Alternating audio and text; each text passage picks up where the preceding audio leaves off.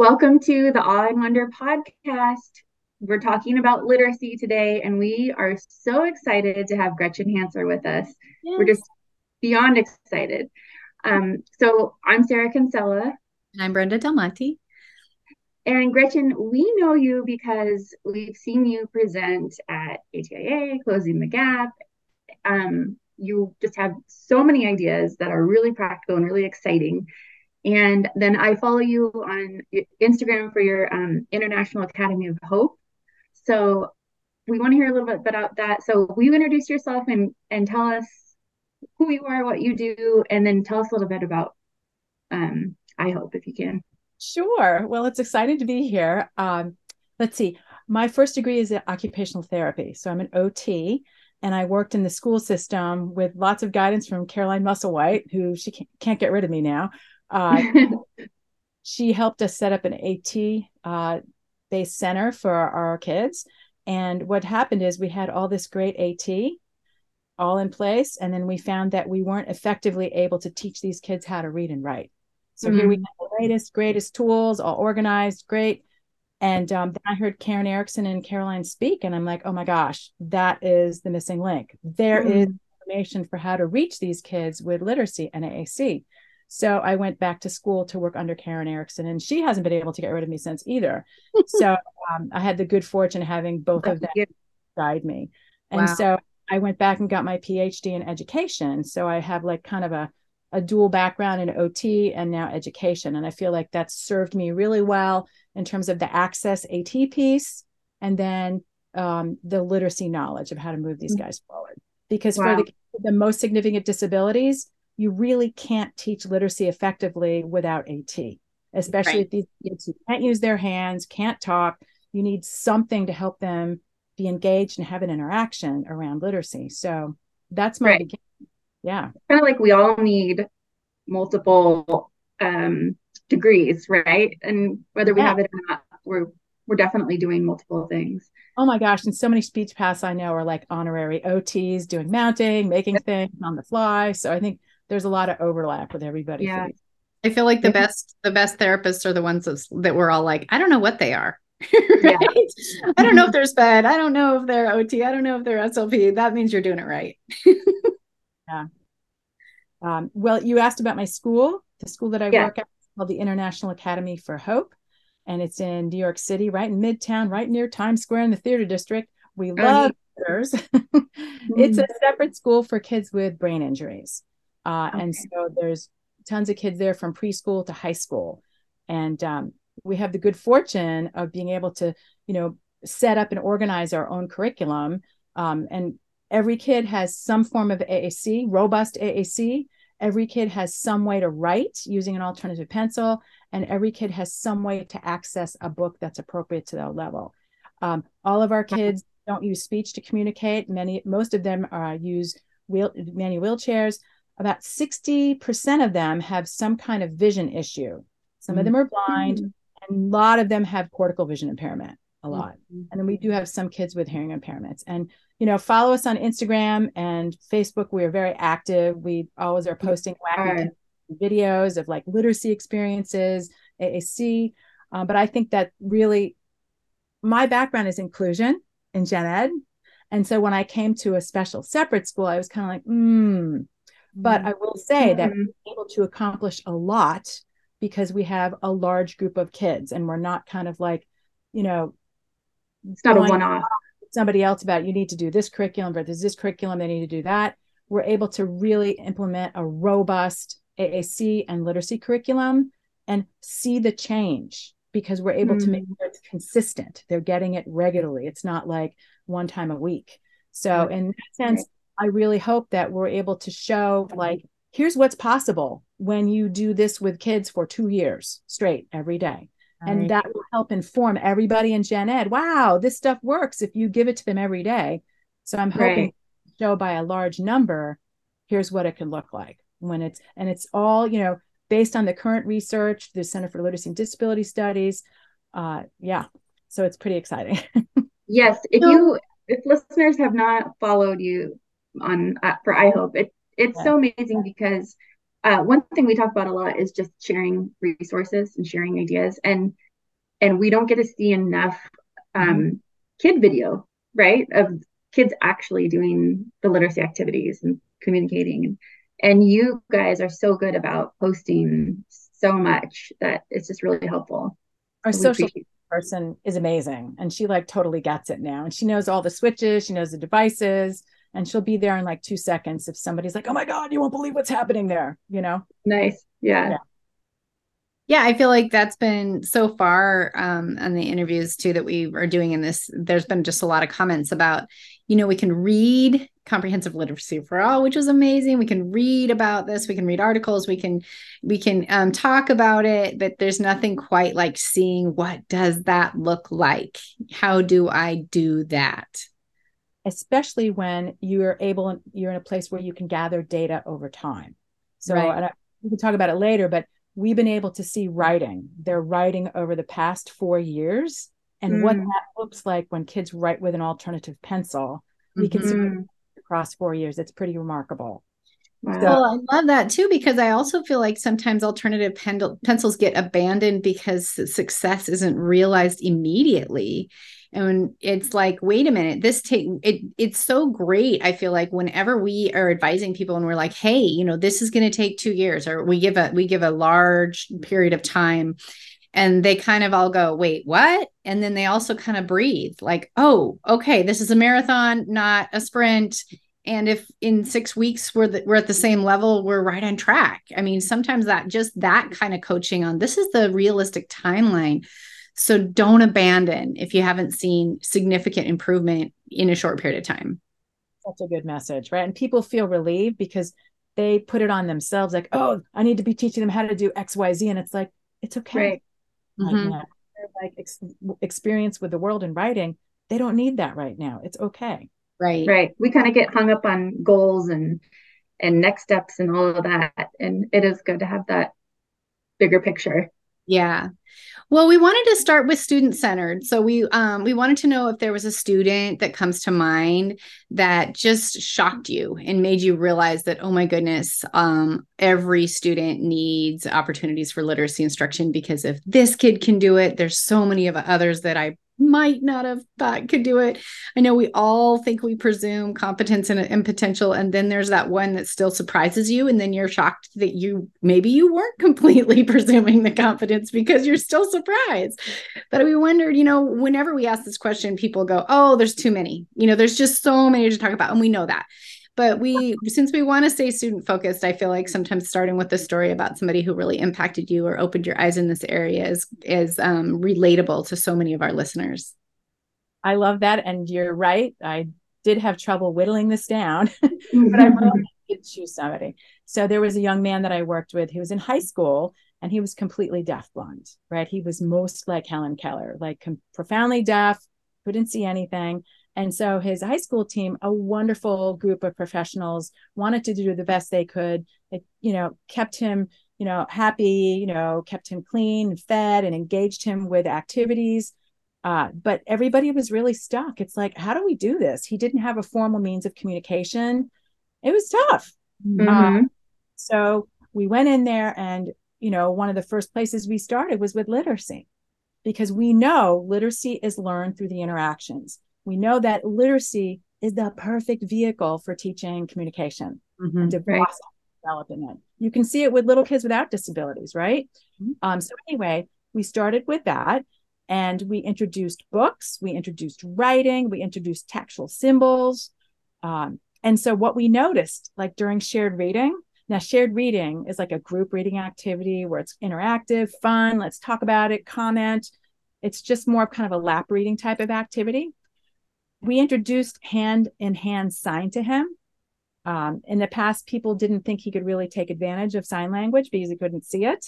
Right. So decided to do hand in hand, and that was introduced to him. And then we found that over time, during shared reading, he would put his hand out to feel for the facilitator who's doing the hand in hand sign. Oh, neat. Oh, what he could, what he understood we don't care but we we cared about wow this guy knows something is out there so there's some information that's happening here and he was reaching out to look for it that was huge mm-hmm. that was huge another thing that we did um he did predictable chart writing he was involved in that and that's a group writing activity that ends up as a book. So he was involved in shuffling around pieces of braille, symbols into an actual book. The last day of Predictable chart Writing is making the book. And this was a very personally meaningful book for him because he chose the symbols. It was an I like book. So we had I in Braille, like in Braille, and then the object that he liked. Mm-hmm. And so shuffling them around and a lot of support, but it didn't matter. He was touching and engaged with the materials. So we made this book for him. And during independent reading, he chose this book and he would hold it, turn it around, feel it, smell it, hold it upside down. He was engaged with the materials and interested. Mm-hmm. We introduced him to an alternative pencil, like a Braille flip chart, and mm-hmm. he was mm-hmm. starting to touch that. And um, you know, people hadn't introduced him to Braille because they didn't think he was ready for it. Right. So, guys, let's just do it. Here he is in high school. How's right. if not now, when? That's what we always say. How do you get ready if you're not being exposed to it? You don't get better at something you don't have access to. Right. And he's a great example because here he is in high school. Yeah. Right. I'm sure well intentioned people tried. Oh, yeah. Maybe they tried to get him to read it. We were just trying to do nice emergent literacy activities where it's exposure.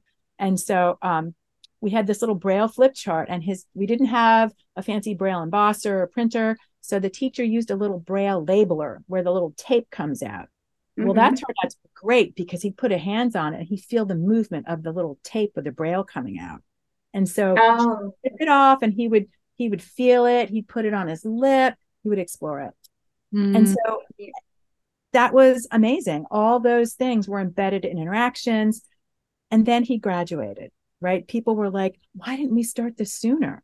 And it's because mm-hmm. nobody knew. No one's a bad person. Right. Right. right.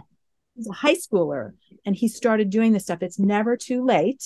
Right. And it doesn't matter about the disability as long as we meet him with the materials that he needs and the modeling and exposure to lots of different things, not just one thing.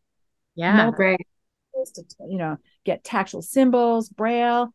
Um, so that was really a big thing. I thought it's like gosh, do this for for him. We could right. do this for anybody. You know, right? Yeah, I love that. I love how you said it's it's never too late, and then I love the distinguish the what's the word I'm thinking of distinguishing between the exposure they taught it to reading maybe but the exposure to it and that's how he's learning it he's exposed to the to the braille and the words and the activities and then he's learning from those interactions yeah, that I love everything you were just talking about. Yeah, and it's like you're never too disabled, right? Is is part of that story too. It's never too late and you're never too disabled. And I think those are some pretty significant guiding principles. I'm wondering what are some of your other guiding principles that you've learned along the way? Well, this dovetails right onto it. This nails it. So people need to understand the difference between emergent literacy and early conventional literacy.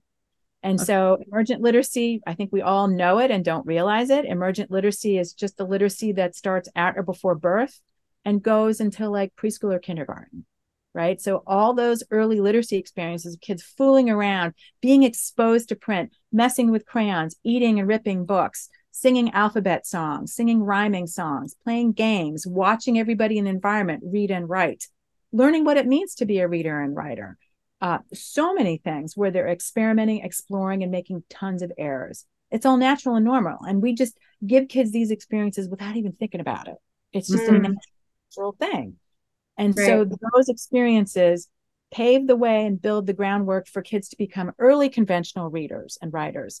So I think I, I read in I read in a research study somewhere that kids at that age get over a thousand hours of literacy experiences, which prepare them to become early conventional readers and writers. So early conventional liter- literacy, kids are reading actual words. They're writing things that we can read. They're not scribbling anything, anything anymore.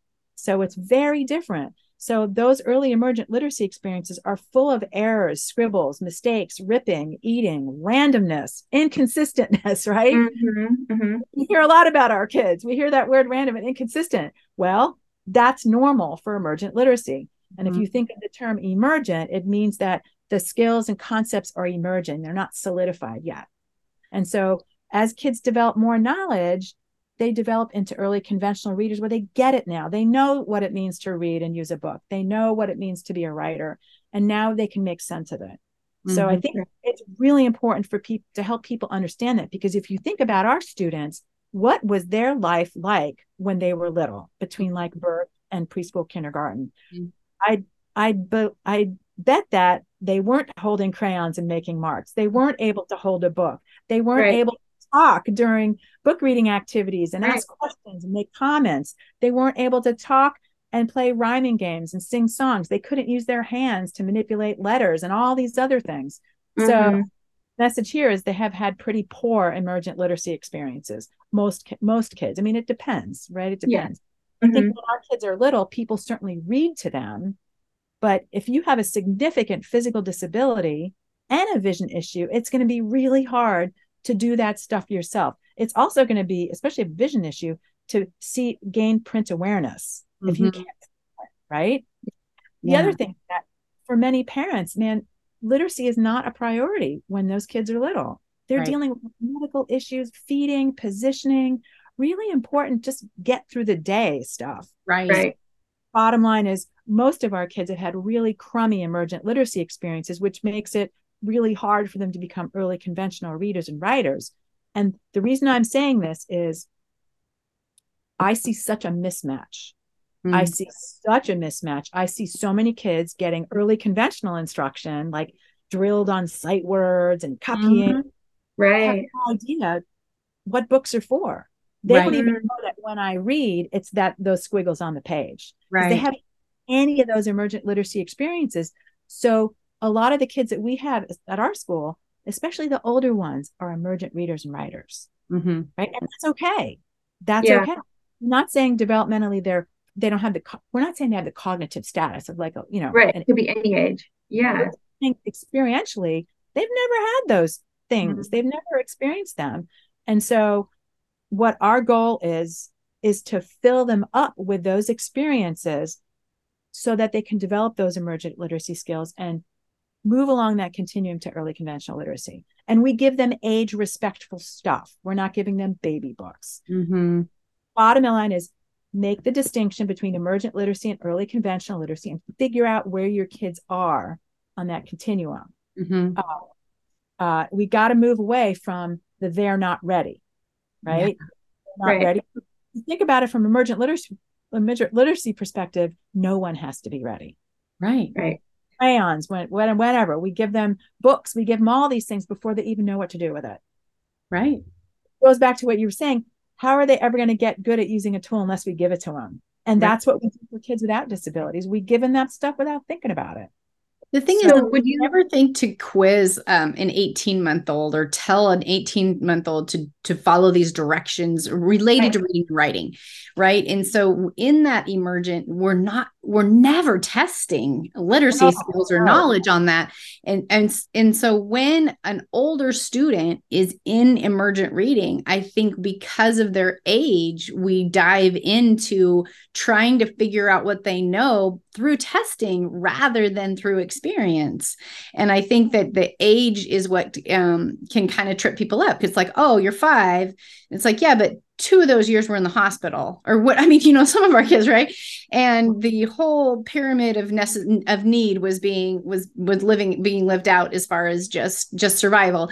And so you you actually get to go through exploration without test. Yeah it's true. It's very true. And i think you know teachers and professors are so well meaning but like a lot of some of the teachers haven't been trained on emergent literacy unless they're an early intervention person. But like when you're you go to school to be a teacher, you're taught how to teach kids conventional reading and writing, not mm-hmm. emergent literacy. So right. uh, it's a different a different thing, and it's people need to kind of throw their hat over the fence and feel okay with not knowing immediately what the kid knows and just like following their lead. Mm-hmm. Uh, it's, it's definitely a hard one, but mm-hmm. I would suggest that people go to the Center for Literacy and Disability Studies and or get the comprehensive um, literacy for all book by uh, Koppenhaver Erickson. They have there's there's a checklist. It's like how do you decide who needs what? How do you decide if your yeah. kid emergent literacy or how do you decide if your kids need early convention? Right. Yes. So check that out because you got to figure out where your kid's at on this continuum so you can give the most appropriate instruction. Right. Um, like do stuff that's you know not that's just not appropriate yet. Um, so for for our listeners who are maybe listening to what you're saying and thinking okay the mismatch i have that in my classroom. I'm doing that right? I mean i so what what kind of starting point would you say if they're like i now i know i know better and i want to do better? Is it finding out kind of where your kids are doing that checklist or what else would you say? I, you know i would get started with instruction right away. And so karen erickson read an article in 2017 that outlines comprehensive literacy instruction for emergent kids and comprehensive literacy instruction for early conventional kids. And so in terms of emergent literacy she suggests five instructional routines. Shared reading right? That's group fun interactive reading. She suggests lessons for building alphabet knowledge and sound awareness, shared writing, such as predictable chart writing, and independent reading and independent writing. So she suggests having lessons addressing those things every and day. doing all of those things every day. Yeah. It's not possible because we know, you know, someone's going to be sick, someone has an accident, someone yeah. needs to leave the classroom for a pullout or whatever. Um, so we know it can't happen every day. But in a mm-hmm. gen ed classroom, those things happen every day. Right. And it's not a continuum. It's not master shared reading before oh, alphabet knowledge, no. before writing, before it's not continuum. It, it's it's simultaneous. And I think that can be a mindset shift for a lot of people. So I think you're absolutely right. They're all interconnected and they happen together at once. Um, and there's so for emergent literacy, there's no mastery involved at all. They're not, they don't have to be ready. They don't have to master these things. They just have to be exposed to them. And actually, we're the ones that need to master things. We need to understand how to do these lessons. Right. so actually on us. right. Uh, but I would I would start by looking at Karen's article and then that kind of in very clear simple language outlines what each of these instructional routines are and why you need to be doing them and then if you want to know more about the details of how to do it you can look at the book Comprehensive uh, Literacy for All by David David Koppenhaver, Karen Erickson. That'll explain like in the classroom what does this look like, mm-hmm. and it mm-hmm. really yes. is teacher. It is teacher friendly. Yeah, mm-hmm. it is. It is. Yeah. You read it and then read it again and read it again and get so much more out of it every time you read it. Yeah, and there's a lot of stuff on YouTube about it, right? Don't they have like book clubs about it? Facebook. Yeah, we yeah. So I love that. What are there other guiding principles? Yeah yeah, yeah, I figured you did have some. yeah, we can back around to that question. you already said it. Um, read, you know, we know that literacy consists of like reading, writing, listening, and talking, right? All those things are happening at the same time. Um, it's not in a hierarchical sequence. They used to believe that first you learn how to listen, then you learn how to talk, then you learn how to read. And if you're really lucky, you learn how to write. So that is absolutely not true. Those things happen at the same time. And so, reading, I said reading and writing, which means we have to include ways for our kids to write, listening, building their receptive language, and talking. And instead of talking for our students, it's going to be using a communication system. Mm-hmm. So that means that as the, the professionals, we need to make sure kids have access to a robust AAC system and a way to write. So it's really hard to develop literacy skills if you don't have those two things. Mm-hmm. Otherwise, you're just listening to somebody reading, right? Mm-hmm. So all those things need to be there to have some kind of interaction. And I feel like, you know, the AAC part is really important. We need to understand how to use it. I think we get stuck in noun town and yes, no. Mm-hmm. And you can't have a good literacy activity with just those things with eat drink and toilet and yes no that just doesn't work mm-hmm. so think about like shared reading when you're doing a lap reading your kids little kids sitting in your lap right and you're reading to them it's rarely a situation where it's just you reading right they're at making comments they're asking questions they're making personal connections they're telling you to act it out everything like that the point is yeah. there's a discussion going on and our kids need the same opportunities mm-hmm do this all the time during shared reading. Our goal is to foster an interaction with them learning to use their AAC device, doing the same things. Instead of answering questions, we're trying to get them to ask questions, mm-hmm. to give their opinion, to make positive or negative comments, right? We're we're trying to just load them up so they can give us something so we can come back with to them. So we're trying to make it a two way interactive situation. Um, so yeah, and uh, let's see, I have one other thought about that. Um, and the other thing is you're not looking for accuracy with any of this stuff. Mm-hmm. You're looking right. for exploration so that you can learn about it. And and then you know the adults need to learn how to use these things. And they need to learn how to model on the AAC devices. And when we say model, we don't need mean the traditional model from special ed where I do it, then you do it right after me. We right. need model to show them that you could talk with this AAC device and you talk on their device so they can watch you talk so you can be modeling oh this is how this thing works and they can choose to use it or not mm-hmm. so the modeling part is really really important and i think you mentioned it already the other piece is teaching versus testing mm-hmm. um, we can't go down the the road of the show me therapy point to the find the we got to move away that's testing mm-hmm. right teach these kids um, so that they can get to the point where they could do some of those things mm-hmm. uh, yeah that's a that's a very big one um, and if you want if you want to learn more about any of this stuff go to project core mm-hmm. and has all these videos about like how to do shared reading how to set up an aac system and it's they actually have downloadable boards there like yes. paper, paper, boards of aac systems with core vocabulary and core vocabulary is fantastic because it's 85% of our conversations. So if you're going to teach kids something, you could teach them core because you can use it in every single sentence that you say during shared reading. So right. I would and, great resource. Go to Project Core and download those AAC boards. Yeah, there's no no reason you couldn't start right away just from doing that. It's free, it's easy. Yeah. Yeah. yeah. I went to one of their presentations at ISAAC and they're they're starting to pull in more data for how these kids have progressed. Mm. Oh, neat. Using AAC, using the core boards. And they reported on some results um, using the communication matrix. And many of the kids that started off in the study were pre symbolic and mm-hmm. they gains moving along with communication matrix with abstract core vocabulary. Wow, that's neat. Yeah. That's great data. That yeah. is data. There's more.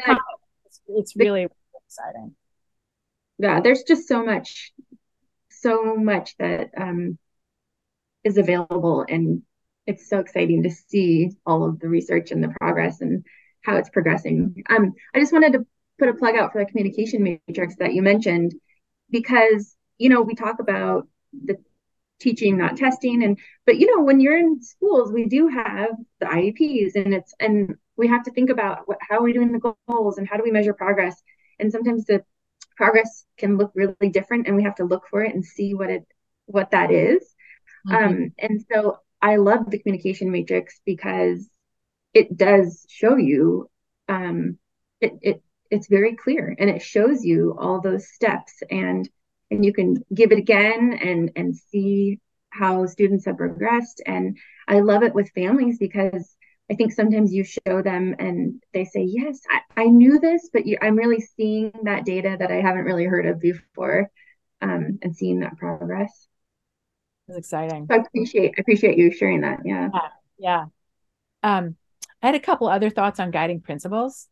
Um, in terms of getting started, I think people might lose interest. People, I think t- teachers get frustrated because they try this stuff and it doesn't work. Mm-hmm. And I think sometimes Mm, because it's not personally meaningful to the kid.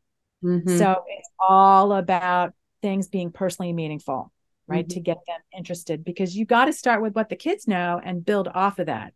And one of the best examples that I could think of is this high schooler uh, at our at our school. Actually, she just graduated. She was learned. She's a high schooler, right? And so she was an emergent reader and writer, though she was in high school. Um, she does have vision issues, and people had been working for a while on drilling her on sight words and it's like okay guys let's back up she can't see the words um, mm-hmm. she needs to understand what books and writing are for let's back up and fill her up with some emergent literacy experiences and so she's totally into guys completely into guys uh, and so we use tar heel reader a lot which is this really great uh, book website with free books that have been designed and written for our students and so we went on there and they have great alphabet books there. And we found this alphabet book called The A to Z of Hot Guys. Yep. Oh yeah. we know it and we've shared it with each other. yeah, yeah, yeah. So our student was like, not good. She's like, I can do better than that. So Oh good. she wrote her own A to Z of hot guys. Oh fun. Guys on it, personally meaningful. She worked so hard on that Mm. right, in terms of using the alphabet and her alternative pencil to choose Mhm. letters, to listen for sounds, you know, names of guys that start with that letter. So she did Mm. it all auditorily. Mhm. Didn't ma- she didn't need to see the letters to do that. Right. We're trying to to do sound spelling. Mhm. Um, it was perfect. Right. So we met her emergent literacy needs, made a personally meaningful connection, worked on the alphabet with her in a personally meaningful manner and age respectful, I should say. Right. I love that. Can so our listeners have a range of like experience with AAC and literacy and these terms. For people who are a little bit unfamiliar about the auditory piece that you're talking about, partner assisted, um, can you explain how that would work, like with the names, or what what would you be, what would the teacher be doing and the student? So in this case, this student used an alternative pencil where she chose letters through partner assisted auditory scanning. And so all, majority of our many of our students are scanners. They can't use their fingers to point to things and touch things. So they use switches to indicate what they want. So when she uses this flip book, which is her alternative pencil, the partner scans through the choices. And when she hears what she wants, she indicates with a switch connected to a Voca that says, that's the one I want. She might use a second, she uses a second switch connected to another Voca that says, nope, not that one. Mhm. So Voice VOCA, I'm just gonna say VOCA for Oh, is sorry. voice output communication aid, right? yes. Thank you. yes. Yeah. And it, that would be things like a step by step, a sequencer, a BIGmack. Um, Okay. We use the medley a lot from Adaptivation. It has okay. eight ports in it. So it's like having eight single message devices in one teeny box. Nice. And- Okay. that is it's been so good because people can have eight pre-programmed messages and they just move the switch to the Mhm. messages that the they want the kid to have for like partner systems. It, again, the medley by adaptivation, super. We love that. Love So that. is the te- is the teacher saying the letter or the sound or both? Letter. And so what she would say is, okay, let's go through the first group. Let me know if there's something there you want. A, B, C, D, E. If the student wants something in that group, she would say, that's the one. And then Mhm. we go through each one of those letters and we give them an opportunity to look at the letter. So this is like a flip book where it's got the groups on front and then each page in the book is one letter. Okay. So we go through and say A, and we just go through the single letters in that one group. And then, so we're giving her the opportunity to use or engage her vision if she wants. She doesn't have to. Um, for kids with CVI, we are not, not, not requiring them to look at any print, um, but it's there as a therapy tool in case they want to engage their vision. And then she'll make a choice, and then we'll write it down. And And, the so the teacher does that. The teacher will do partner assisted auditory scanning, or or the therapist might, the, our OTs or speech paths might do it as well. Thank you Yeah, for that thank you. instruction because um, we Mhm. know what you're talking about, but we also know that our listeners sometimes don't know the acronyms and don't know don't. If we talk too much like everyone knows it, then it alienates people too. But um, the thing about vision impairment is that sometimes it seems like it's almost a competing system. So it's like if they're listening, they almost um, can't be trying to process visual information. If they're processing visual ma- information, they're not really hearing what you're saying. At least that's what I've observed. And so I you're presenting it and then they can decide if I need if I can't look at it and process what you're saying then I won't look at it. The other thing with CVI is that they're using a lot of peripheral vision so you're not even assessing like are they looking at it because if they are using peripheral they might be looking right at it and it doesn't look like it to you. So it's like let's give them the tools and let them have the discernment. Am I going to use my eyes? Am I going to use my ears? Am I going to use my peripheral? Am I going to look straight at it? and it, there's no wrong way to do it except for not exposing them at all to it right so as long as they have the auditory input and the visual option then they begin to navigate their own sensory system around those things I think too, it's important, you know, there's three different phases. I mean, I'm not a TVI, but I've worked around a lot of them. Yeah. There's three different phases. I've taken Perkins courses too. I there are three different phases to CVI: phase one, phase two, phase three, and in Right. phase one, aren't even using their vision at all. Right. Right. So it's really all auditory. In phase two, they're starting to process things, but they're they can't really identify them. They're and complexity is an issue. You're not they're only, you know, learning to look at one or two things. And in phase three, they're making more sense of things, are able to process things with more accuracy. So it's, you know, and that's very global. But the important part is you need to know like where your students are so you give them the adaptations because it's very different for each phase. But I think the bottom line is we can i was going to say this at the end but i'll say it now because it's appropriate we cannot let vision be the gatekeeper to aac or literacy Right. Mm.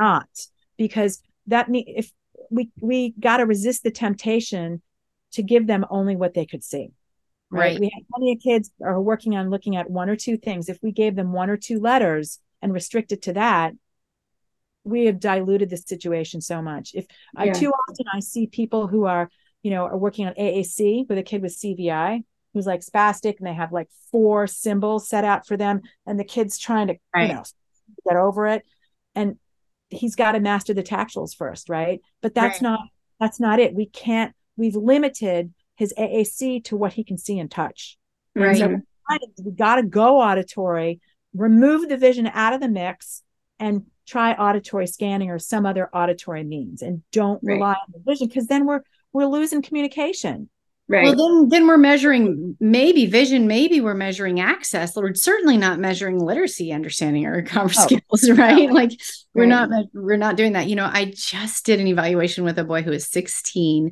He was born at 25 weeks gestation, 16 years ago, so he's just his own little miracle. Um, legally blind and uh, CP, but ambulatory, legally blind. So, I mean, all the hard potential access things. And he has this high contrast keyboard on um on a um voice output device.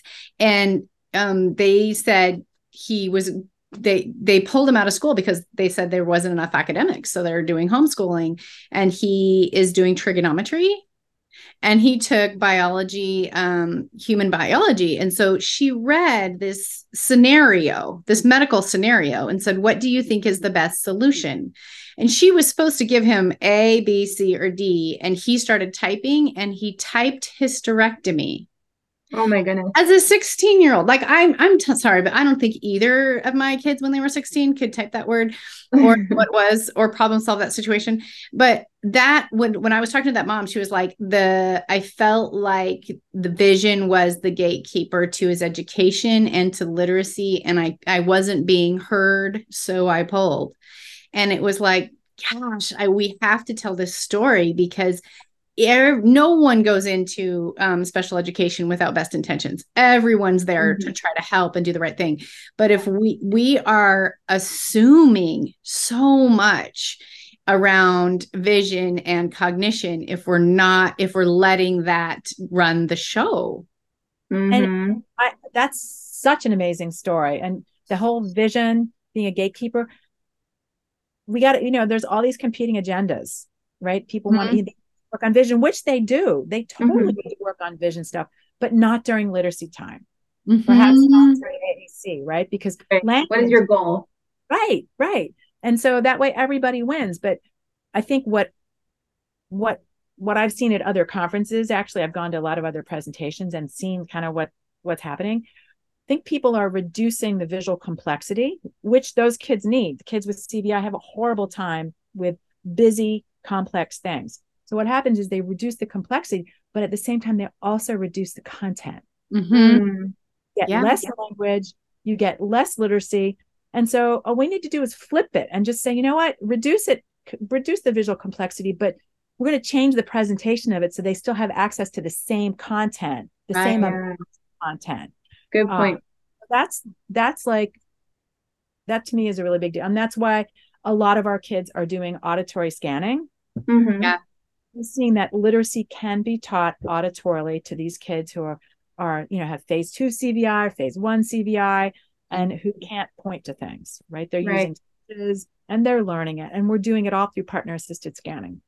And the thing is, is sometimes I've heard people say, well, I mean, if it's auditory, then they're never going to be able to read a book on their own. and it's like because their vision is too poor and that kind of thing and it's like well but we need the auditory so that you can spell I mean, right. right. That is what they're going to do on their own. And so there's, it's like there's this thought that, well, if they're not going to be, if they're never can be completely independent, then why would we go there? And it's like, oh, what do you have to say to that? It's a really good question. um, but I agree with that.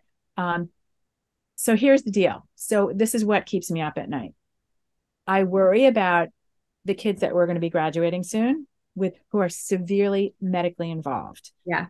Because what's their life going to be like when they go home? The reality is like they're at home, they're maybe not going to a, a workshop or maybe there's no placement for them. Right. So they're going to be home probably with helpers, um, different nurses, different nurses, people that come and go.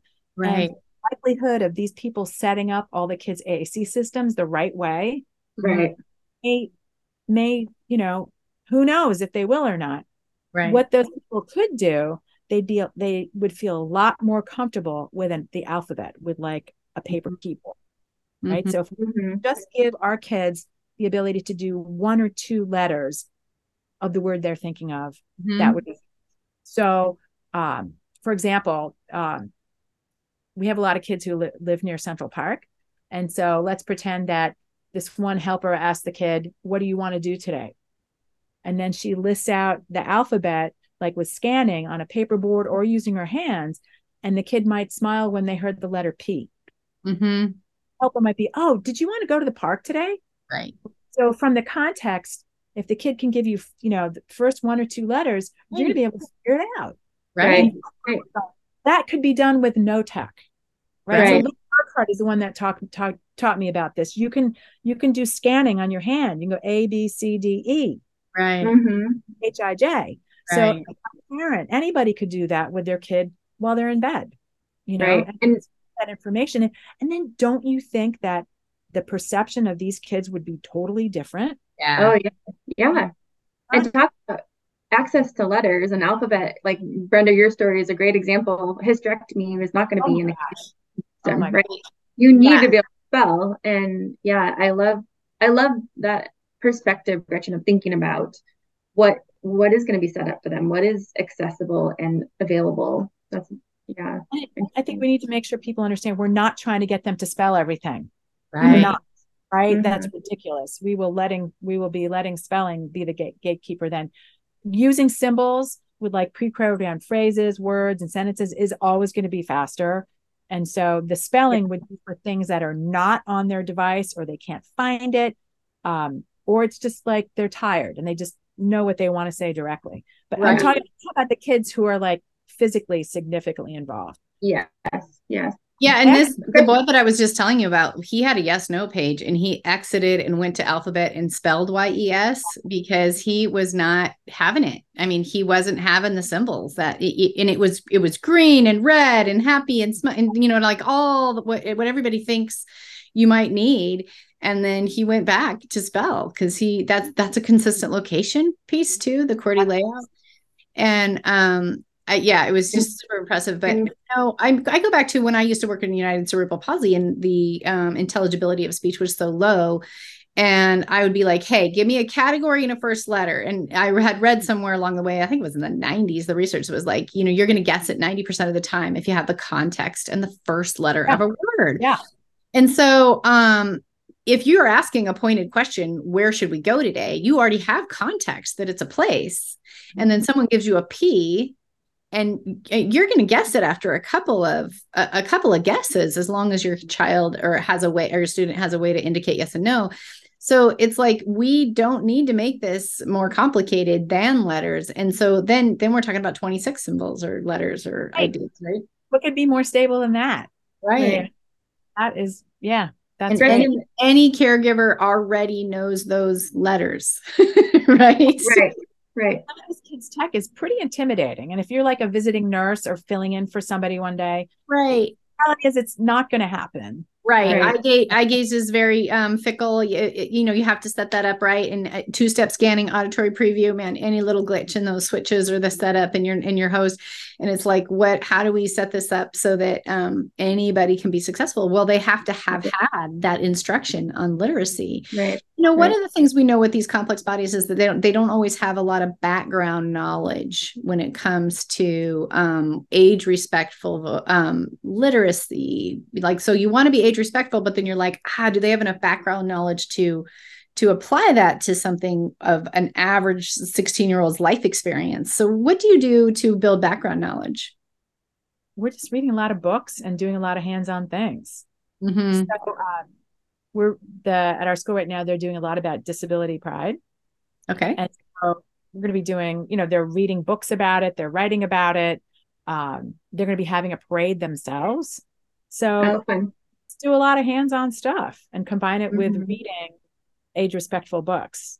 And so it's a simple. It's a. It's not like this big, you know, chapter. It's a, a kid's book, and the topic is really appropriate.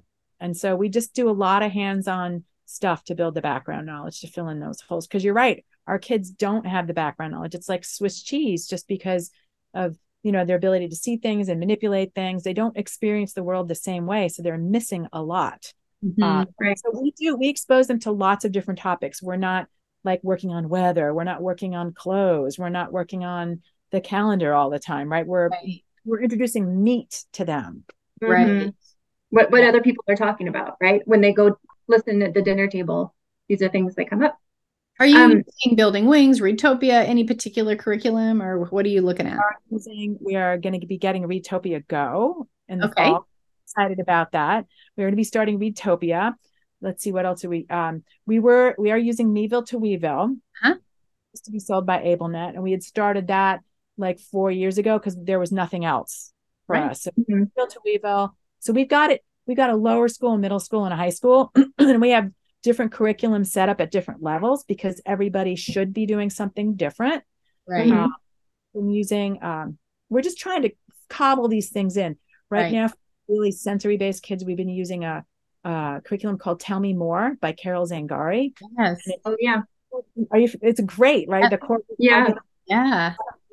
kid classic kids books, like a lot of the Eric Carle books. And a lot of AAC is already built in with that Oh, in early books. The vocabulary is there. Right, Yeah. it's Mhm. perfect for teaching core. Um, so we're doing that, and then let's see, we're using this. We use the equals curriculum, which is like a math curriculum that AbleNet used to sell. Okay. you know, we modify that quite a bit. Mhm. Uh, and then there's a, a curriculum online that we felt called Core Knowledge, and we're using parts of that. Oh, okay. Okay. Yeah, it's interesting to hear, you know, that it's because even with these kind of specialized curriculums, you still have to modify and you still bring Yeah. in all different things. And I we hear that a lot from educators, like, well, we're doing this and this and a little bit of that, and I take it my way, you know. So But it's I- really to hear that. And I will say though, our te- our teachers are amazing and they work so hard. But I think having things like Readtopia Go and Readtopia in place will make it easier because the lessons have already been kind of designed for kids who can't use their hands and can't. Uh, but our teachers have become masterful in knowing how to do predictable chart writing, shared reading, and all those other in- instructional routines. Um, hmm you know, what happens is you understand that routine and you change out the content. Mhm. Right? If you do a shared read, if you know how to do shared reading, you can do that with any book. Right. Right.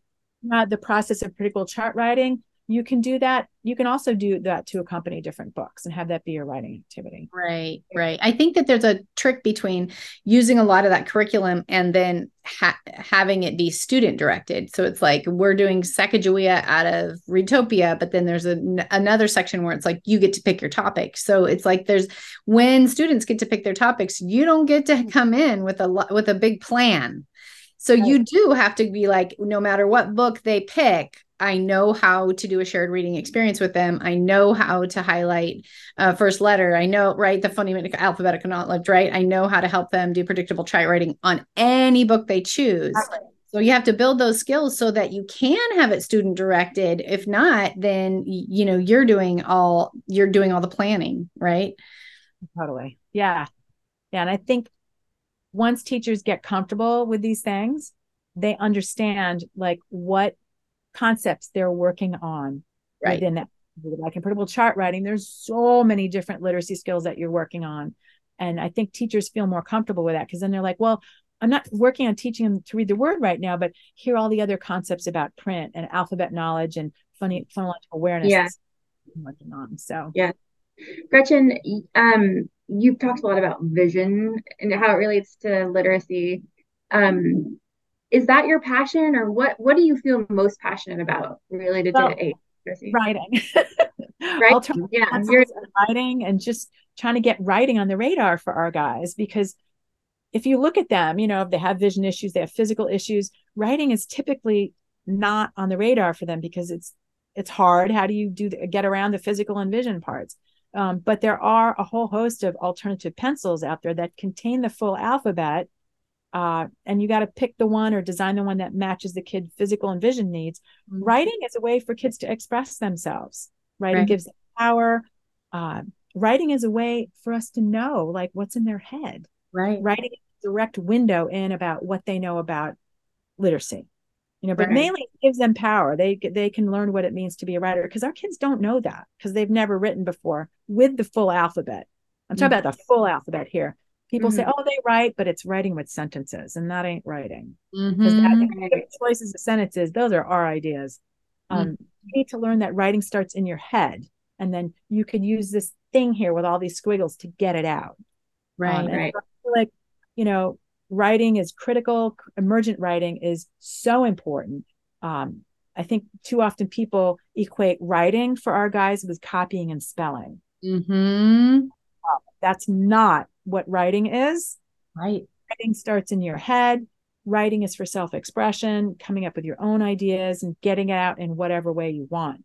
And in the beginning, you guys know when kids start writing, it spells nothing. Right. Right. Mhm. Start to write doesn't spell anything, and that's okay. Right. And Yeah. so, all of our kids, if they write scribble with their alternative pencil, like random letters, that's okay.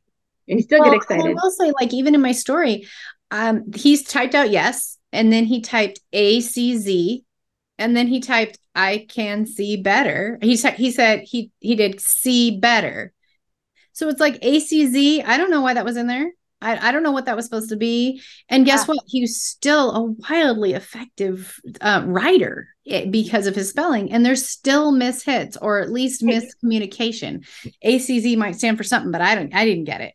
So you know what I'm saying? It's like 100% is not what we're headed for. It's like g- letting them type what they're going to type and become become an investigator on what those letters mean too. Uh, attributing letters meaning to the letters they're using. Yeah. And I think that's so important. I think we need to start with emergent writing.